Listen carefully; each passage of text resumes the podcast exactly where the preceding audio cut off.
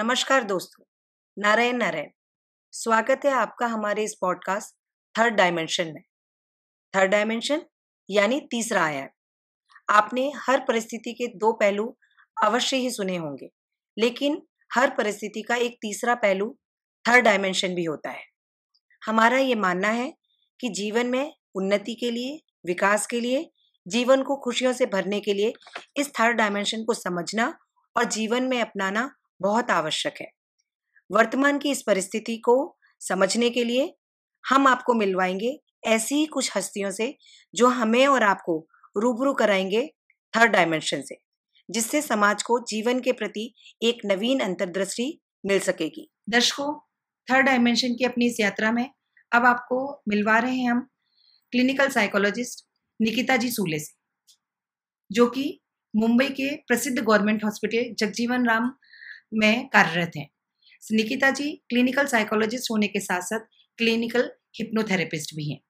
आइए मिलते हैं निकिता जी से। Narayan Narayan Nikita ji welcome to our show third dimension thank you third third dimension का हम हम एक विशेष उद्देश्य से हमने इसको स्टार्ट किया है। हम चाहते हैं हम लोगों को हर फ़ील्ड में कुछ ऐसी अंतर्दृष्टि दे सकें ऐसा कुछ इंसाइट दे सकें जो वर्तमान की जो सिचुएशन चल रही है, उसमें लोगों को हेल्प कर सके। तो निकिता जी, सबसे पहले मैं आपसे ये जानना चाहती हूँ कि आजकल मेंटल हेल्थ जो वर्ड है, बहुत प्रेवलेंट है लोगों के बीच में। पर कहीं ना कहीं मुझे ऐसा लगता है कि लोग are not very aware about total concept of mental health तो please can you elaborate what is total mental health so obviously जैसे हम जानते हैं कि आजकल की जो पैंडमिक सिचुएशन है जो स्थिति है uh, इस स्थिति में ज़्यादातर ये मेंटल हेल्थ वाली जो uh, बात है वो ज़्यादा छिड़ी हुई है। हालाँकि ये जो कॉन्सेप्ट है वो कई सालों से चल रहा है और uh, हमारे बीच में बहुत सालों से रहा है। सो so, जैसे एक मतलब तीन प्रकार के हेल्थ होते हैं। एक होता है शारीरिक हेल्थ जो हमारा फ़िज़िकल हेल्थ जो हम कहते हैं। दूसरा होता है मेंटल हेल्थ यानी कि मानसिक स्वास्थ्य। और तीसरा स्पिरिचुअल हेल्थ होता है, यानी कि आध्यात्मिक health which is a very different conversation altogether लेकिन अगर जब हम मानसिक स्वास्थ्य की जब बात करते हैं तो ये एक स्थिति होती है, जहाँ पे एक इंसान अपने योग्यताओं को पूरी तरीके से समझ लेता है, समझ पाता है जो पोटेंशियल होता है, उसे पूरी तरीके से अचीव करने को की कोशिश करता है। दूसरी चीज़ जो अपने असाधारण तनाव होते हैं जीवन के। उससे कैसे सामना करे? उसके उसके पास वो रिसोर्सेज होते हैं और तीसरी चीज़ मतलब वो अपने सोसाइटी में, समाज में कुछ कंट्रीब्यूट कर सके। तो जब ये तीन चीज़ें हम लोग जब फुलफिल कर पाते हैं, तभी हम कहते हैं कि इंसान का मानसिक स्वास्थ्य अच्छा है। तो जब हम मानसिक स्वास्थ्य और मानसिक बीमारी, ये दोनों चीज़ों की जब बात करते हैं तो ऐसा नहीं है कि एक इंसान मानसिक स्वास्थ्य, स्वस्थ है और दूसरा इंसान मानसिक बीमार है। ऐसा नहीं होता है। हम लोग सब लोग एक तरीके से एक रूलर पे रहते हैं कि यू नो जैसे ज़ीरो से लेके दस के बीच में हम लोग हर हर एक इंसान कोई ना कोई एक नंबर पे रहता है।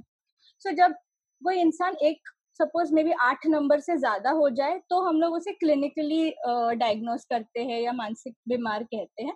लेकिन हर एक इंसान कोई ना कोई किसी ना किसी नंबर पे होता है। तो आप देखेंगे कि कुछ लोग आ, कोई भी तनाव रहता है उन्हें शायद से बेटर हैंडल कर पाते हैं कुछ लोग नहीं हैंडल कर पाते हैं क्योंकि सबके कोपिंग रिसोर्सेज जो रहते हैं वो अलग अलग रहते हैं।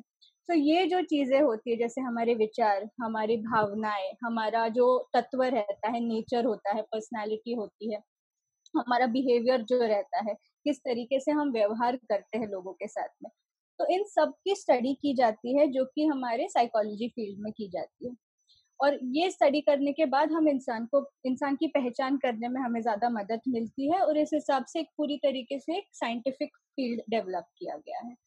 तो it's a very well developed field काफ़ी साइंटिफिक है काफ़ी सारे इनफैक्ट uh, हम लोग योगा और बाकी भी काफ़ी ईस्टर्न फिलोसफीज जो है हमारी वैदिक लिटरेचर ये भी पढ़ाई करते हैं। साथ साथ जो वेस्टर्न फिलोसफीज होती है उसकी भी पढ़ाई की जाती है। सो so, एक पूरी होलिस्टिक पर्सपेक्टिव हम देने का कोशिश करते हैं लोगों को। तो इस तरीके से पूरा मानसिक स्वास्थ्य का जो सर्विस है वो दिया जाता है। आ, कहने का तात्पर्य यह है कि जब हम अपने भावनाओं में अपने व्यवहार में और अपने प्रोजेक्शन में एक लेवल तक बेटर तरीके से बिहेव करते हैं और जब हम बेटर तरीके से अपने आप को प्रोजेक्ट कर पाते हैं तो उसको हम तभी हमें बोलना चाहिए कि हम मानसिक रूप से स्वस्थ हैं अगर हमें कहीं पर भी। हाँ या कहीं पर भी हमें किसी भी तरीके का अपने आप को प्रेजेंट करने में अपने प्रेजेंटेशन में अपने आउटपुट में अगर इश्यूज़ आ रहे हैं तो हम हमें कहीं ना कहीं मानसिक स्वास्थ्य डॉक्टर्स को कंसल्ट करने की आवश्यकता है। बिल्कुल। तो हम लोग बेसिकली एक प्रकार से एक चीज़ फॉलो करते हैं जहाँ पे अगर एक इंसान को डिस्ट्रेस हो रहा है यानी कि खुद जब जिस तरीके से वो व्यवहार कर रहा है जिस तरीके से सोच रहा है उस चीज़ से उन्हें खुद तकलीफ़ हो रही है तो मानसिक प्रोफेशनल के पास जाने की ज़रूरत होती है। दूसरी चीज़ अगर वो किसी अपने आप को या दूसरों को हार्म पहुँचा रहा है हानि पहुँचा रहा है तो उसे पहुँचा ज़रूरत होती है किसी प्रोफेशनल को देखने के लिए। तीसरी चीज़ मतलब उसे अगर कहीं पे भी डिसफंक्शन महसूस हो रहा है अपने कामकाज में सोसाइटी में सोशल रिलेशनशिप्स में कहीं भी ऐसा लग रहा है कि ये मैं नहीं काम कर पा रहा हूँ या यू you नो know, जैसे मैं पहले करता था अभी नहीं कर पा रहा हूँ। तो जब ये हो जाता है तभी हम आ, कहते हैं कि मदद की ज़रूरत हो जाती है इंसान को। निकिता जी मैं आपसे एक चीज़ जानने की कोशिश कर रही हूँ कि नॉर्मली मानसिक स्वास्थ्य को लेके कई सारे डॉक्टर्स होते हैं कई सारे कि, किसी को हम साइकोलॉजिस्ट बोलते हैं किसी को हम काउंसलर बोलते हैं किसी को हम साइक्रेटिस्ट बोलते हैं। तो हाँ। ज़्यादातर लोगों को इन चीज़ों के इन सारे कॉन्सेप्ट के बीच में डिफरेंस नहीं पता। तो जरा प्लीज़ आप हमें ये बताने की कोशिश करेंगे कि what is the difference between all these terms right so ये बहुत ज़रूरी है जानना ये बहुत अच्छा सवाल पूछा आपने क्योंकि जब इंसान को प्रॉब्लम होता है मानसिक तौर से हमें पता नहीं होता कि किसके पास जाना चाहिए क्योंकि डॉक्टर्स का कैसे रहता है बहुत पहले से हमें पता है कि शारीरिक रूप से कोई दिक्कत होती है तो हमें पता है आँख का प्रॉब्लम है तो आई डॉक्टर हाँ. के पास जाना लेकिन मानसिक रूप से कहाँ जाना है सो so, सबसे पहले अगर आपको बहुत ही ज़्यादा मानसिक रूप से दिक्कत है जो कि हम क्लिनिकल डिसऑर्डर्स जो बोलते हैं अगर वो दिक्कत होती है तो मनोचिकित्सक जो रहते हैं साइकेट्रिस्ट उनके पास जाना अनिवार्य हो जाता है बिकॉज़ uh, वो लोगों के पास एक मेडिकल डिग्री रहती है एमबीबीएस की डिग्री रहती है with an additional specialization psychiatry में. तो उनके पास पूरा दवाइयों का प्रिस्क्रिप्शन देने का अधिकार रहता है। सो so, दवाइयाँ जो है साइकेट्रिस्ट के अलावा और कोई भी आपको प्रिस्क्राइब नहीं कर सकता है। सो so, वो बहुत ज़रूरी हो जाता है, क्योंकि मानसिक बीमारी सिर्फ़ हमारे विचार और भावनाओं तो होते ही है बट उसके साथ साथ हमारे जो न्यूरोकेमिकल्स होते हैं दिमाग में, वो भी उसकी ऊंच नीच हो जाती है। साथ साथ और भी काफ़ी सारी दिक्कतें आ जाती है, पेट की समस्या आ जाती है कभी कभार एंग्जाइटी में हम लोगों को ब्रेथलेसनेस महसूस होता है, हमारा एड्रेनलिन बहुत ज़्यादा तेज़ी से फ़ंक्शन करता है। तो ये सारी दिक्कतों के लिए कभी कभार दवाइयाँ अनिवार्य हो जाती हैं।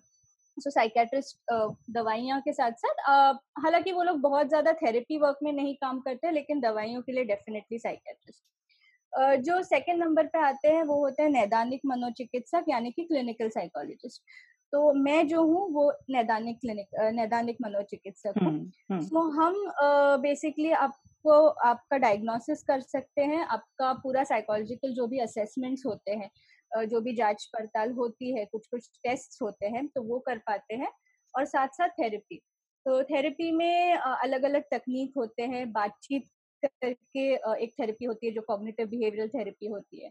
तो बहुत सारे अलग अलग थेरेपीज बनाए गए हैं अलग अलग प्रॉब्लम्स को केटर करने के लिए। तो वो जो होता है, वो हम कर पाते हैं। बाकी काउंसलर्स होते हैं जिनके पास मास्टर्स की डिग्री होती है साइकोलॉजी में। सो काउंसलिंग साइकोलॉजिस्ट जो रहते हैं वो अगेन थेरेपी uh, कर पाते हैं और वो लोग ज़्यादा बहुत ज़्यादा मानसिक uh, परेशानियों से नहीं डील करते हैं। बट uh, आम परेशानियाँ जैसे कि मियाँ बीवी में झगड़ा मैराइटल कॉन्फ्लिक्ट जो कहते हैं हम लोग या फिर यू you नो know, दूसरे लोगों के साथ बात करने में दिक्कत आती है लोगों को। या फिर uh, कहिए कि यू नो जॉब में हम एडजस्ट नहीं कर पा रहे हैं एडजस्टमेंट इशू हो रहे हैं। तो ये सारी जो दिक्कतें होती है इंटरपर्सनल रिलेशनशिप्स मैराइटल या फिर कुछ कुछ कभी कभार हमारा thought process over thinking problems तो ये सारी जो दिक्कतें होती है वो काउंसलिंग साइकोलॉजिस्ट हैंडल कर पाते हैं। सो so, उसके साथ साथ बाकी साइकेट्रिक सोशल वर्कर्स रहते हैं जो कि हमें थोड़ा हेल्प करते हैं कि सोशल वर्क से रिलेटेड जो गवर्नमेंट की स्कीम्स है उस तरीके से कैसे पहुँचा जाए पहुँचाया जाए वो स्कीम्स तक। जैसे डिसेबिलिटी के अलग अलग स्कीम्स रहते हैं सो so, वो उसमें मदद करते हैं। साइकेट्रिक नर्सेज होते हैं जो कि you know medic mental hospitals जो साइकेट्रिक हॉस्पिटल्स होते हैं वहाँ पे उनकी ज़रूरत पड़ती है। तो इस तरीके के काफ़ी सारे प्रोफेशनल्स होते हैं। अलग भी है जैसे कॉर्पोरेट में ऑर्गेनाइजेशनल साइकोलॉजिस्ट वो अलग तरीके से काम करते हैं। बट अगर आपको बहुत ज़्यादा दिक्कत हो रही है मानसिक प्रॉब्लम से तो मनोचिकित्सक और नैदानिक मनोचिकित्सक इन दोनों के पास जाना अनिवार्य हो जाता है। निकिता जी, आजकल काउंसलर्स का भी काफ़ी प्रचलन है और विदेशों में तो एक काउंसलर को मिलना मतलब एक अनिवार्यता जैसे की तरह ट्रीट करने लगे हैं कि आपको वंस इन मंथ जैसे, जिस तरह आप टोटल हेल्थ चेकअप के लिए जाते हैं, उस तरह आपको काउंसलर को भी मिलना चाहिए, ऐसा माना जाता है विदेशों में। तो आपको जो भारत वर्ष में जो सिचुएशन है स्पेशली ये जो पेंडेमिक का दौर चल रहा है, इस पेंडेमिक के दौर में क्या आपको लगता है कि हमें हमारे, हमें भी काउंसलर से मिलकर अपने मन के भयों को और उनको डिस्कस करना चाहिए। बिल्कुल। इनफैक्ट कैसा है कि इंडिया में कई साल से मानसिक स्वास्थ्य को लेके, मानसिक बीमारी को लेके इनफैक्ट इंडिया में ही नहीं, पूरे जग भर में एक स्टिग्मा अटैच्ड है कि जब कोई बोलता है कि मैं काउंसलर के पास जा रहा हूँ या मनोचिकित्सक के पास जा रहा हूँ सब लोग उसे जज करने लग जाते हैं। सब लोग उसे कहते हैं कि क्यों जाना है? हमसे बात करो हम सॉल्व करेंगे आपकी प्रॉब्लम सो so, ये सारी चीज़ें आ जाती हैं। सो so, क्या होता है कई बार हम ये कभी नहीं कहेंगे अगर किसी को फ्रैक्चर हो गया तो हम ये नहीं कहेंगे कि अरे मैं हड्डी ठीक कर देता हूँ। या ना मैं आपकी बीमारी सॉल्व कर देता हूँ ऐसा हम्म। कभी नहीं कहते। लेकिन मानसिक प्रॉब्लम्स के साथ हमेशा ये कहा जाता है और ये सदियों से चल रहा है। तो ये जो चीज़ है ये चेंज करना बहुत इम्पोर्टेंट है। आ, इंडिया में हर जगह अगर आपको मानसिक दौर तरीके से कोई प्रॉब्लम हो रहा है काउंसलर से बात करना अनिवार्य हो जाता है क्योंकि एक तो जो आपको मत मिलता है या आपको जो पर्सपेक्टिव मिलता है वो एक अनबायस पर्सपेक्टिव होता है एक स्ट्रेंजर से मिलता है सो so, ये इंसान आपको जज नहीं करता है। और हमारा जो काउंसलिंग रूम रहता है वो पूरी तरीके से एक सेफ़ रूम रहता है जहाँ पे आप कोई भी चीज़ यू नो बिना हिचकिचाहट कह सकते हैं। और जो भी रहता है वो कॉन्फिडेंशियल रहता है किसी और के साथ शेयर नहीं किया जाता तो ये कुछ एथिक्स रहते हैं जो हम पूरी तरीके से फॉलो करते हैं। सो so, जब ये होता है तो कि इंसान को खुली तौर से बात करने uh, का uh, एक साधन मिलता है। एट द सेम टाइम जो प्रॉब्लम रहती है वो एक अनबायस्ड नॉन जजमेंटल तरीके से सॉल्व की जाती है। एंड हम उन हम एडवाइस नहीं देते। क्योंकि हम सोचते हैं कि हमें कोई हक नहीं है कि आपके लाइफ के डिसीज़न हम ले। ये हम नहीं करते हैं।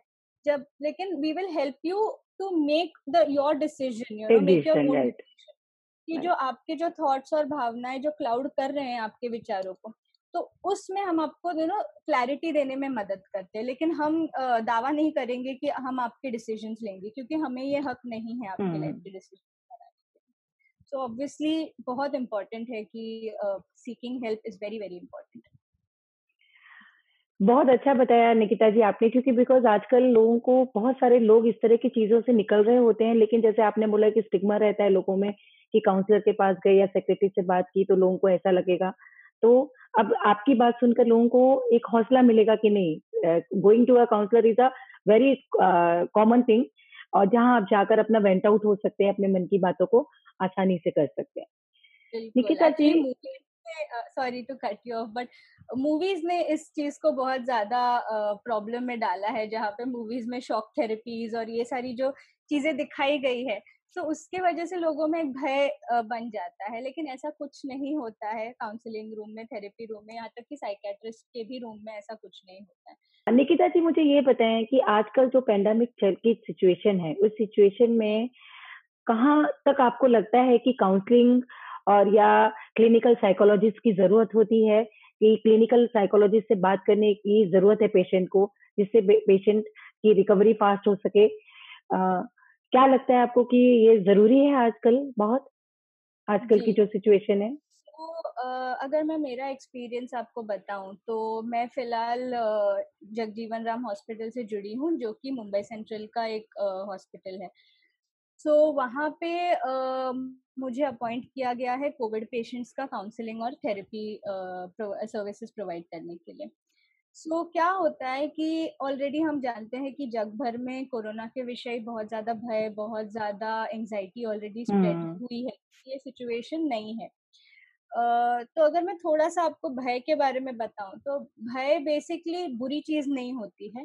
भय जो होता है वो एक तरीके का हमारा बॉडी शरीर का एडेप्टिव मैकेनिज्म होता है जिससे हमें पता चलता है कि सामने खतरा है। और उसके वजह से हमारी बॉडी प्रिपेयर होती है कि हमें उस खतरे से भागना चाहिए या खतरे का सामना करना चाहिए। जिसे हम फ़्लाइट और फाइट रिस्पॉन्स कहते हैं। सो so, भय जो होता है वो बुरा नहीं होता है। लेकिन क्या होता है जब भय ज़्यादा इंटेंसिटी में हो जाता है और हमें हमारे हमें विचार करने में यू नो तकलीफ़ हो जाती है कोई भी क्लैरिटी नहीं आती है तब वो प्रॉब्लमेटिक हो जाता है। सो so, जब भी कोई पेशेंट एडमिट हो जाते हैं जैसे कोविड हो जाता है उन्हें। सो so, कोविड का हम जानते हैं कि शॉर्टनेस ऑफ़ ब्रेथ जो सांस लेने में तकलीफ़ होना या फिर बुखार मुँह का टेस्ट और ना, नाक का स्मेल चले जाना ये सारे कुछ कुछ सिम्टम्स होते हैं। सो so, इंसान जब डायग्नोस होता है कि उनका रिपोर्ट आ जाती है कि कोविड पॉजिटिव है सो so, बहुत ज़्यादा उनमें भय निर्माण हो जाता है कि अब क्या होगा? आगे क्या? यू you नो know, क्या हो जाएगा मेरे साथ में? सो so, उस टाइम पे हमें समझना इम्पोर्टेंट होता है कि ये लोग जो है क्लियरली नहीं सोच रहे किसी चीज़ के बारे में। भय में बहुत ज़्यादा विचार कर रहे हैं। सो so, उन्हें एक एक्सटर्नल सपोर्ट की ज़रूरत पड़ती है जो कि समझाए कि यू you नो know, ऐसा नहीं है। रिकवरी रेट बहुत ज़्यादा स्ट्रॉन्ग है। और आपका जो सांस लेने में तकलीफ़ हो रहा है उसके साथ अगर आप एंजाइटी जोड़ देंगे तो और तकलीफ़ बढ़ेगी आपके लिए। सो so, शायद से सांस लेने में उतनी तकलीफ़ नहीं हो रही होगी लेकिन एंजाइटी के कारण वो ज़्यादा तकलीफ़ महसूस हो रही होगी। सो so, वो बहुत ज़्यादा पेशेंट्स में देखा गया है। uh, बहुत पेशेंट्स में गुस्सा बहुत ज़्यादा uh, देखा गया है कि मेरे साथ ही क्यों हुआ ये? यू नो इतना बीमारी फैला है लेकिन मैं ही क्यों मिला था कोरोना को आने के लिए? ऐसी चीज़ें हो जाती है। कुछ लोगों में गिल्ट बहुत ज़्यादा रहता है ग्लानी बहुत रहती है कि मेरे वजह से सोसाइटी मेरी सील हो गई है फैमिली को क्वारंटाइन कर दिया है बाकी लोगों को इतनी तकलीफ़ हो रही है। ये सारे इमोशंस से उन्हें गुजरना पड़ता है। कुछ लोगों को ट्रॉमा हो जाता है कि uh, क्या होता है वार्ड सेटिंग रहता है तो कभी कभार अनफॉर्चुनेटली कोई डेथ हो। जाती है। तो so, वो उन्हें फ़र्स्ट हैंड एक्सपीरियंस करने मिलता है। जो कि यूजुअली वो नहीं नहीं देखते हैं। सो so, वो ट्रॉमा को हमें हैंडल करना पड़ता है। बहुत बार नींद और भूख में प्रॉब्लम्स होती है। सो so, ये सारी जो दिक्कतें हैं वो मैंने कोविड वार्ड में देखा है।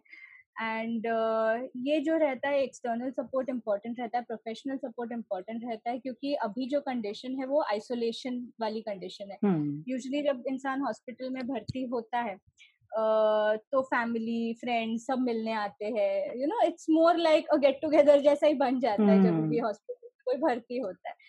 बट uh, यहाँ पे सिचुएशन वैसी नहीं है यहाँ पे इंसान को अलग रखा जाता है। सो so, एक तो ये जो आइसोलेशन वाला जो कॉन्सेप्ट है वो ही बहुत ज़्यादा इंसान को uh, उदास कर देता है। सो so, इसमें बहुत ज़्यादा ज़रूरी होता है। तो हम क्या करते हैं कि जब भी कोई भी पेशेंट एडमिट होता है हर एक पेशेंट को एक फ़ोन कॉल किया जाता है। कि आप कैसे हैं क्या स्थिति है, रिपोर्ट पॉजिटिव आया या नेगेटिव आया, उससे तकलीफ़ हो रही है या फिर, यू नो, मानसिक तौर से कोई भी दिक्कत हो रही है, अकेलापन महसूस हो रहा है तो ये सारी चीज़ें हम उनसे पूछ लेते हैं। एंड कभी भी कोई भी पेशेंट को लगे कि हाँ इसे ज़रूरत है, सो जो साइकोलॉजिस्ट ऑन ड्यूटी रहता है, वो उनसे मिल के आता है और उन्हें काउंसलिंग देता है। और इससे हमने बहुत फ़ायदा देखा है, इससे हमने काफ़ी इम्प्रूवमेंट देखा है लोगों में। तो it is very very important कि एक mental health professional Covid wards में होना बहुत अनिवार्य हो जाता है। ये तो निकिता जी बात हो गई हॉस्पिटल्स की, लेकिन बहुत सारे लोग जिसके घर में किसी को कोविड हो गया है, जिसके घर में किसी को वायरस ने पकड़ लिया है, वो घर में पेशेंट और घर में ही उनको क्वारंटाइन किया गया है और घर के बाहर के घर में और सदस्य भी रह रहे हैं। तो इन दोनों का किस तरह से क्या क्या चीज़ें हैं आप बताना चाहेंगे? कि वो किस तरीके से अपने आप को प्रिपेयर रखे, किस तरह से अपने आप को हौसला दें, किस तरह से अपने आप को हिम्मत दें। क्योंकि जैसे आपने बोला कि बाहर चारों तरफ़ इतना कुछ सुनते हैं तो कोरोना के नाम से ही लोग घबरा जाते हैं। तो आप उनको क्या सजेशन देना चाहेंगे कि किस तरह से वो अपने आप को कूल एंड काम रख सकें और पेशेंट जिसको क्वारंटाइन किया गया है, वो भी अपने आप को कूल एंड काम रख सके। ऐसे कुछ टिप्स बताएँ उन लोगों के लिए जिससे वे अपने आप को शांत रख सके। राइट तो सबसे पहले मैं कहूँगी कि जानकारी होना बहुत ज़रूरी है वायरस के बारे में क्योंकि हम इतने वीडियोस देखते हैं इतने ज़्यादा न्यूज़ चैनल्स और हर एक यू नो एक्सपर्ट हो गया है कोरोना के विषय तो कितने सारे यू नो वीडियोस आते रहते हैं। सो so, एक तो जो इन्फॉर्मेशन हम ले रहे हैं पहले तो वो देखें कि ऑथेंटिक इन्फॉर्मेशन है और जो इन्फॉर्मेशन है वो ज़्यादा ना देखे। क्योंकि क्या होता है बहुत ज़्यादा इन्फॉर्मेशन ले लेते हैं तो हम सभी चीज़ें करने का ट्राई हाँ, करते हैं। तो आई हैड पीपल जो यू नो इम्यूनिटी के जितने भी uh, चीज़ें हैं इम्यूनिटी बढ़ाने के जितने भी तरीके हैं एक इंसान ऑलमोस्ट सभी तरीके इस्तेमाल कर रहे हैं जो कि गलत है। क्योंकि क्या होता है इम्यूनिटी बढ़ाने के जो तरीके होते हैं जैसे काढ़ा पीना या फिर च्यवनप्राश खाना या फिर विटामिन सी की गोलियाँ खाना तो ये अगर एक्सेसिवली आप अगर करते हैं तो शरीर हमारा बहुत ज़्यादा गर्म हो जाता है उस वजह से ज़्यादा हानि होती है rather than you know making it better so आप प्रिकॉशंस लीजिए आप इम्यूनिटी बढ़ाइए लेकिन एक लिमिट में कीजिए आप चीज़ें। हैंड वॉशिंग भी जो हम कहते हैं वो भी एक्सेसिव करने से आपकी स्किन खराब हो जाएगी। सो so, ये सारी जो चीज़ें हमें लिमिट में करनी है हमें समझना है कि कब ज़रूरी है कब ज़रूरी नहीं है। क्या एक्सेसिव हो रहा है क्या एक्सेसिव नहीं हो रहा है? सो so, ये जो क्वेश्चन मार्क रहेगा ये हमेशा अपने आप को पूछना है कि क्या हम जो कर रहे हैं वो लिमिट में कर रहे हैं या बहुत ज़्यादा एक्सेसिव कर रहे हैं? तो वायरस के बारे में जानकारी वायरस के बारे में प्रोटेक्शन की जो चीज़ें रहती है वो जानना ज़रूरी है। थर्ड थिंग ये जानना ज़रूरी है एंड ये मेरे एक्सपीरियंस से कह रही हूँ कि ये जो वायरस है वो हर एक इंसान को अलग अलग तरीकों से अफेक्ट करता है। कुछ लोगों को ज़्यादा हानि पहुंचाता है कुछ लोगों को तो मतलब बिल्कुल भी एसिम्टोमेटिक रहता है पेशेंट्स मतलब उनको कुछ भी सिम्टम नहीं होता है लेकिन फिर भी रिपोर्ट पॉजिटिव आ जाती है। तो अलग अलग तरीकों से अफेक्ट करता है। सो so, ऐसा नहीं है कि अगर आपको कोरोना हो गया तो मतलब बहुत ही ज़्यादा गंभीर सिचुएशन हो गई है ऐसा नहीं होता है। सो uh, so आपको फ़िलहाल आपके हाथ में क्या है उन चीज़ों पे कंट्रोल जो कंट्रोल हम कहते हैं उस पर फोकस करना है। कि अभी फ़िलहाल आपके हाथ में प्रिकॉशंस लेना है, आपके हाथ में इम्यूनिटी कैसे बढ़ाई जाए, वो लेना है और आपके बाकी जो कामकाज, जो भी कर पाए आप, उस चीज़ पे ज़्यादा ध्यान देना है। पूरी तरीके से कोरोना में इन्वेस्ट करना या फिर यू नो उसी के बारे में सोचते रहना it is not worth it because इतना सा कीटाणु है, आप काफ़ी ज़्यादा बड़े हैं। उसका सामना करने के लिए आपके पास ज़्यादा ताकत है you know you are much stronger than the virus तो ये जो चीज़ें हैं, वो ध्यान में रखना बहुत इंपॉर्टेंट है। एंड अगर आपको लगे कि बहुत दिक्कत हो रही है विचार आते ही जा रहे हैं डर बहुत ज़्यादा बढ़ गया है तो तभी आपको किसी तो भी मेंटल हेल्थ प्रोफेशनल से बात करने की ज़रूरत है। एंड इस समय में काफ़ी हमने टास्क फोर्स बनाए थे जो भी मानसिक प्रोफेशनल थे सभी ने टास्क फोर्स बनाए थे जहाँ पे फ्री में हम लोग काउंसलिंग दे रहे थे ऑन टेलीफोन तो उसके भी हमने काफ़ी पीडीएफ्स कई कई प्लेटफॉर्म्स पे शेयर किया था। सो so, वो भी उनसे कांटेक्ट करना बहुत इम्पोर्टेंट हो जाता है। स्पेशली मैं निकिता जी आपसे ये जानना चाहती थी जिन लोगों को होम क्वारंटाइन किया जाता है वहाँ पर एक सिचुएशन बहुत अजीब सी हो जाती है कि वो अपने ही घर में उनको एकदम अलग से रहा जाता है कोई उनसे बात नहीं कर सकते किसी से कुछ नहीं कर सकते हैं और घर में खाना भी देने हैं देना है तो दरवाजे के बाहर रख दिया उन्होंने दरवाज़ा ओपन किया। तो वो ही सिचुएशन होती है ना वो बहुत बहुत घबराहट दे जाती है कि क्या होने वाला है मेरे साथ? तो क्या होने वाला है इस सिचुएशन से बाहर निकलने के लिए हमें क्या करना चाहिए कि हमें कुछ म्यूज़िक थेरेपी या इस तरह की कुछ चीज़ें अपनानी चाहिए? कुछ ऐसे सजेशन देना चाहेंगे जी। सो so, एक तो क्वारंटाइन जो रहता है हमें एक चीज़ समझना इम्पोर्टेंट है कि क्वारंटाइन कुछ ही समय का है। It's not a life long thing it's only a seven to fourteen days का पीरियड रहता है। सो टेम्पररी पीरियड है ये जानना इम्पोर्टेंट होता है। दूसरी बात जो रहता है कि एक हम लोग सोशल डिस्टेंसिंग ये वर्ड काफ़ी यूज़ करते हैं लेकिन असलियत में देखा जाए तो सोशल डिस्टेंसिंग नहीं हो रहा है फ़िज़िकल डिस्टेंसिंग हो रहा है। हम लोगों से बात करना बंद नहीं कर दिया है हमने। हमने बस लोगों से दूरी बनाना शुरू कर दिया है लेकिन आप वही सारी चीज़ें कर सकते हैं जैसे आप फैमिली के साथ कॉल पे रह सकते हैं वीडियो कॉल्स कीजिए कनेक्ट कीजिए। तो कनेक्शन जो है वो नहीं छोड़ना है। फिजिकली थोड़ा सा दूर रहना है। तो ये जो चीज़ें हैं, वो बहुत इम्पोर्टेंट है समझना। तीसरी चीज़ तो यही है कि जो आप कर रहे हैं, वो अपनी सेफ्टी के लिए कर रहे हैं। जो कि मैंने कहा टेम्परेरी चीज़ है। और दूसरी इम्पोर्टेंट चीज़ ये भी रहती है कि जो क्वारंटाइन वाला पीरियड रहता है, क्यों ना आप कुछ ऐसी एक्टिविटीज़ करें या फिर सोचे कि जो मैं यूजुअली नहीं कर पाता था वर्क के वजह से या फिर जो रूटीन रहता था उसमें ये चीज़ें मिस आउट हो रही थी।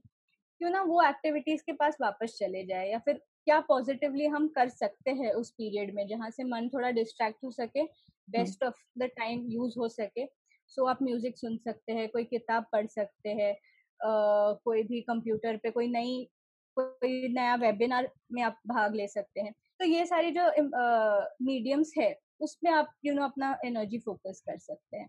तो जितना आप सोचेंगे कि मैं बीमार हूँ या फिर मुझे कोरोना हो गया इसमें क्या होगा आप अपना वक्त जाया करेंगे और हम्म। इससे दिक्कत ज़्यादा बढ़ेगी। जबकि आप पॉजिटिवली सोचेंगे और रियलिटी में ज़्यादा सोचेंगे कि ये मैं क्यों कर रहा हूँ और ये कितना टेम्पररी है वो ज़्यादा बेटर रहेगा आपको इस चीज़ से सामना करने के लिए। निकिता जी आप हमें एक कोई ऐसा इंसिडेंस बताने की बताएँगे जहाँ पर पेशेंट की सिचुएशन में काउंसलिंग से बहुत ज़्यादा फ़र्क पड़ा। हम्म।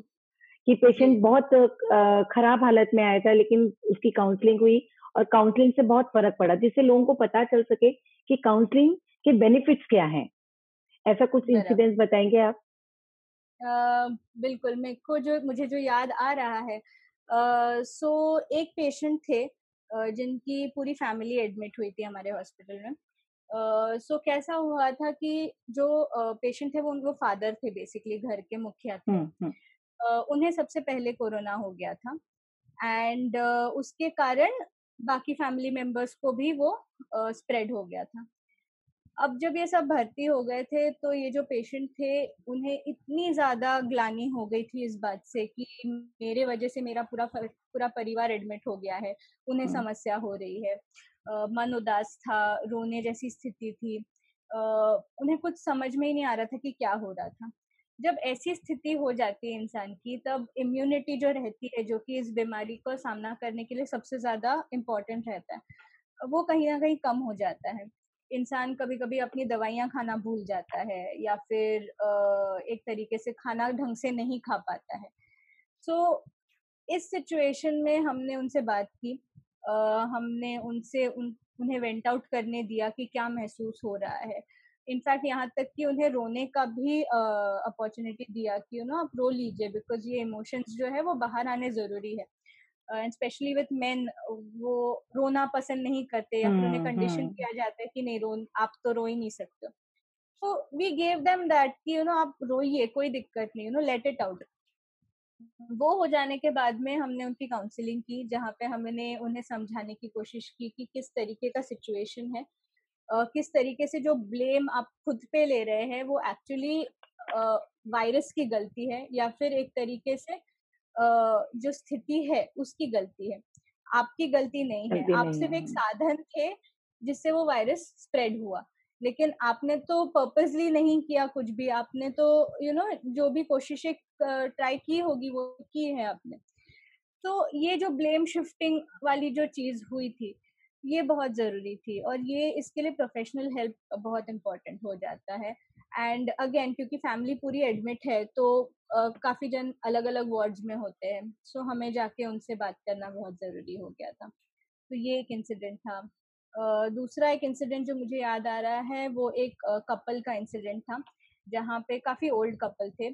सो so, जो उनमें से जो हस्बैंड था हस्बैंड थे वो उनकी अनफॉर्चुनेटली उनका देहांत हो गया था हॉस्पिटल में आते आते से। अभी जो आंटी थी वो तो हॉस्पिटल में रह गई क्योंकि उन्हें कोरोना पॉजिटिव हो गया।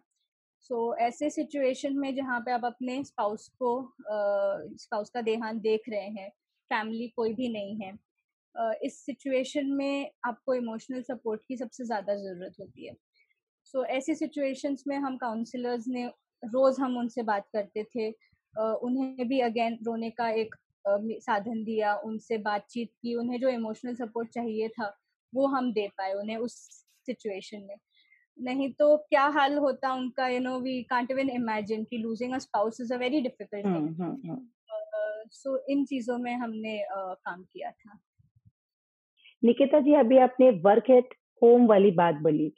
अब वर्क एट होम के उसमें दायरे में अगर हम देखना शुरू करें तो वर्क एट होम के कारण लोगों के जो वर्किंग आवर्स हैं बहुत ज़्यादा बढ़ गए पहले आप एक लिमिट लिमिटेड टाइम के लिए ऑफ़िस में रहते थे लेकिन वर्क एट होम के चलते ऐसा हो गया है every time you are at work तो किसी भी टाइम पर खाने के टाइम पर भी आपका वर्क चालू है डिनर के टाइम पे भी आपका वर्क चालू है आप सोने जाने की तैयारी करें तो भी, भी किसी बॉस का फ़ोन आ जाता है। ऐसी सारी सिचुएशन लोगों को कहीं कहीं थोड़ा सा फ्रस्ट्रेट कर रही हैं। उन सिचुएशन से बचने के लिए उनको किस आ, क्या सजेशन देना चाहेंगे आप कि किस तरीके से उन्हें दोनों चीज़ों में हैंडल करना चाहिए अपने घर को? और घर वाले भी परेशान हो जाते हैं कि आप पूरे दिन आप वर्क एट होम लेकिन आप सुबह से शाम तक सिर्फ़ ऑफ़िस का ही काम करते रहते हो। तो ऐसी सिचुएशंस को हैंडल करने के लिए क्या सजेशन देना चाहेंगे आप? जी। सो uh, so ये मैं बहुत लोगों में देख रही हूँ कि ऑफ़िस uh, आवर्स से ज़्यादा वर्क फ्रॉम होम में ज़्यादा घंटे बिता रहे हैं। और एक तरीके से uh, बहुत ज़्यादा इनकन्वीनियंस भी होता है फैमिली मेंबर्स को खासकर बच्चों अगर छोटे बच्चे हैं घर पे तो उस स्थिति में बहुत ज़्यादा दिक्कत हो जाती है क्योंकि बच्चों को चाहिए कि माँ बाप खेले उनके साथ लेकिन हम्म। वो समझ नहीं पाते कि माँ बाप तो अभी लैपटॉप के सामने बैठे काम कर रहे हैं और बहुत लोगों को अपना खुद का अलग कमरा भी नहीं होता है काम करने हम्म, के लिए हम्म। तो वो भी दिक्कतें काफ़ी हो जाती है सो uh, so ये स्थिति में uh, मैं यही कहूँगी एक्चुअली एक तो uh, जो एम्प्लॉयर्स है जो कंपनी के बॉसेस है उन्हें भी थोड़ा सा ये समझना ज़रूरी है कि अपने जो एम्प्लॉयज़ है उनको कितना काम और कितना आ, समय तक का काम देना जो कहते हैं हम जो एक सिस्टम रहती है वो भी बहुत इम्पोर्टेंट है जो हायर अथॉरिटी से आता है जो काम। सो हम्म। so, वो बहुत इम्पोर्टेंट है। दूसरी चीज़ एक समय मेंटेन करना एक रूटीन मेंटेन करना इम्पोर्टेंट है। गोल सेटिंग काफ़ी जगहों पे हेल्प हो जाती है कि अगर आप एक गोल्स बना ले कि इतना इतना करना है एंड बीच बीच में हल्के हल्के ब्रेक्स भी ले लेना है ताकि यू नो आपको बहुत ज़्यादा तनाव महसूस नहीं होगा। डेस्क पे कुछ एक्सरसाइजेस कर सकते हैं। साथ ही साथ में घर पे एटलीस्ट तीन चार चक्कर लगा के फिर आप वापस से बैठ जाइए। सो so, इस तरीके से तनाव ज़्यादा महसूस नहीं होगा और कभी कभार ना बोलना भी लोगों को सीखना चाहिए। बहुत लोग अभी क्योंकि क्या है बहुत लोगों को थोड़ा सा डर महसूस हुआ है कि जॉब्स चले जाएँगे एंड क्योंकि जॉब लॉसेस हो रहे हैं। सो so, जो भी काम आता है सब चीज़ें हम अपने सर पे ले लेते हैं। लेकिन उससे क्या हो रहा है सिर्फ़ तनाव बढ़ रहा है और काम का output is not that great. तो हाँ तो बहुत बार पोलाइटली uh, ना बोलना ये भी बहुत इम्पोर्टेंट हो जाता है कि सर इतना इतना सारा काम है मैं पहले ये फिनिश करना चाहता हूँ ये प्लीज़ आप किसी और को दे पाए तो it would really be helpful for me तो ये जो चीज़ है acceptance from the employees and the employer ये दोनों चीज़ें बहुत ज़्यादा इम्पोर्टेंट हो जाती है। निकिता जी मैं आपसे अंतिम सवाल करना चाहूँगी कि बहुत सारी सोसाइटीज में बहुत सारी बिल्डिंग्स में मैं ऐसा सुनने में आ रहा है देखा कहीं नहीं मैंने लेकिन सुनने में न्यूज़पेपर और मीडिया से ही पता चलता है कि किसी को पॉजिटिव वायरस पॉजिटिव कोई है तो अगर वो जा रहा है तो लोग सोशल बहुत ज़्यादा सोशल डिस्टेंसिंग बना लेते हैं उनसे उनको फैमिली बॉयकॉट और ऐसा सब आ, होता है। आ, तो ऐसी सिचुएशन में आप मैं उनके लिए सवाल कर रही हूँ कि जिन जिनकी फैम बिल्डिंग में किसी को हो गया है उन, उनके फ्रेंड सर्किल में किसी को हो गया है तो उनसे इस तरह से जो वर्कआउट होता है उनसे मिलना नहीं या उनसे उनसे ज़्यादा बात नहीं करना या आ, अपने विंडो से झाँक कर देखना इस तरह से की सिचुएशन जो होती हैं वो पेशेंट को और अधिक अंदर से आ, ये भयभीत कर देती हैं कि अरे सब मतलब हाँ। तो ऐसी सिचुएशन में आप ऐसे लोगों को जो सिर्फ़ उनको देख रहे हैं उनके लिए क्या कहना चाहेंगे कि उनको किस तरीके का बिहेवियर करना चाहिए जिससे कि जो पेशेंट है उसको एक हौसला मिले? उसको ये ना लगे कि मैंने कुछ गलत कर दिया है या मेरे साथ कुछ गलत बहुत बड़ा गलत हो गया है इसमें मेरा कोई दोष है। तो क्या करना चाहिए इस तरह जो लोग उनको नहीं जो लोग देख रहे हैं पेशेंट को जाते हुए? हाँ। हम्म। उनका रिएक्शन में क्या अपने व्यवहार में उनको क्या बदलना चाहिए? जी। सो so, कैसा है कि हमें भी ये कंप्लेंट्स बहुत आ चुकी है हमारे जो पेशेंट्स रिकवर होके जाते हैं या जो एडमिट हुए होते हैं uh, काफ़ी पेशेंट्स ये कहते हैं कि सोसाइटी वाले एक्सेप्ट नहीं करेंगे या सोसाइटी वाले बोल रहे कि नहीं तुम कोई दूसरा घर देख लो या कहीं और चले जाओ। तो ये सारी चीज़ें होती है। जहाँ पे एक तरीके से मैं सोसाइटी वालों को भी ब्लेम नहीं करूँगी क्योंकि उनमें भी बहुत ज़्यादा भय निर्माण हो गया है। सो उस वजह से ये कर, ये चीज़ें कर रहे हैं वो। तो वो, उनका जो बिहेवियर है मैं समझ पाती हूँ। लेकिन ये बिहेवियर ऑब्वियसली गलत है। ये जो बिहेवियर है, जिस तरीके से आप इंसानों को इस तरीके से ट्रीट कर रहे हैं ये बिल्कुल गलत है। क्योंकि जैसे मैंने कहा कि जहाँ पे हम कोशिश करते हैं कि जो ब्लेम शिफ्टिंग है वो इंसान पे ना आए यहाँ पे एग्जैक्टली exactly वही होता है कि इंसान को ब्लेम किया जाता है। सो so, रादर जो भी भी कोई बीमार रहता है हम इनफैक्ट उनकी ज़्यादा उनका ज़्यादा ध्यान रखते हैं। उनके परिवार को पूछते रहते कि यू you नो know, कुछ मदद चाहिए क्या? खाने के लिए कुछ भेजे क्या? तो so, ये सारी जो चीज़ें हैं जो आप आमतौर पे किसी भी बीमार इंसान के साथ करेंगे Uh, मैं कहूँगी कि वही सारी चीज़ें करना है। यस फिजिकली डिस्टेंस मेंटेन करना है लेकिन ऑस्ट्रेसाइज नहीं करना है किसी भी इंसान को। खासकर जो रिकवर होके आए होते हैं पेशेंट तो उनका वायरल लोडिंग वैसे भी बहुत कम होता है। इनफैक्ट हम्म। नेग्लिजिबल होता है जो कि ट्रांसमिट नहीं किया जाता है इसलिए उन्हें डिस्चार्ज किया जाता है।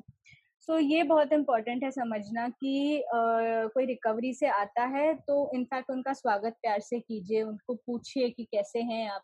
उन्हें अगर उनके परिवार को कोई मदद की ज़रूरत है स्पेशली क्वारंटाइन में रहते हुए खाना पीना वगैरह, ये सब नहीं उपलब्ध होता है। सो अगर उनको वो खरीदारी में मदद चाहिए।